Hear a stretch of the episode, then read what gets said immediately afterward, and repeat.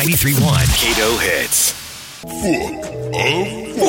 I'm trying not to say it because I know how much you love hearing it, Stunt Monkey. It does sound cool. It's the Cato Wake Up with Carrie and Stunt. 93.1 Cato Hits. We play Book of Fortune every Thursday at 7.20. We bring a book in studio. You get to text in a page number and a line number. We will read that line, and that will predict your fortune for the day. Super easy. Uh, Awesome. Mandy, page 108, line 5. On the other end of the spectrum, ithos- inauthenticity can lead to rewards for those acting disingenuously, which only warps and inflates their ego more. Ooh. Ooh. So be authentic, Yep.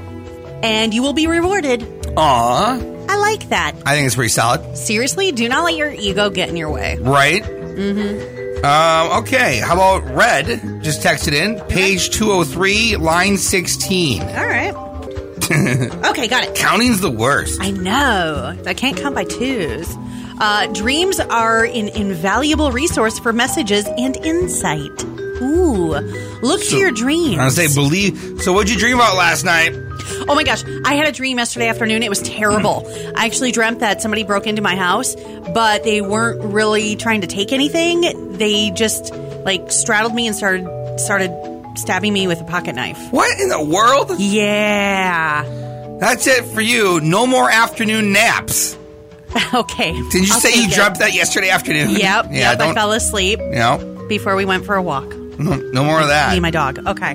Okay. No more naps for me. Mm-hmm. Yeah. At least uh, not today. Nope, I don't think you should do it again. um, Susan just said page 65, Okay. line Oh, 3. Uh, one of the most resounding messages that gets communicated to me from those who've lived and died is I should have just been kinder. So be kind. Oh, there you go. That's simple. Okay. I like that one. Page 19, line 5 for Virginia.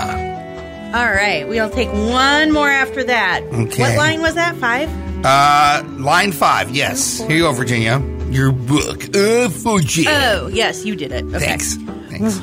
when you when you can go down this path with the understanding that we're only a small piece of the puzzle and that because of that we can't fully see the whole picture whew, trying to understand it all becomes a lot less stressful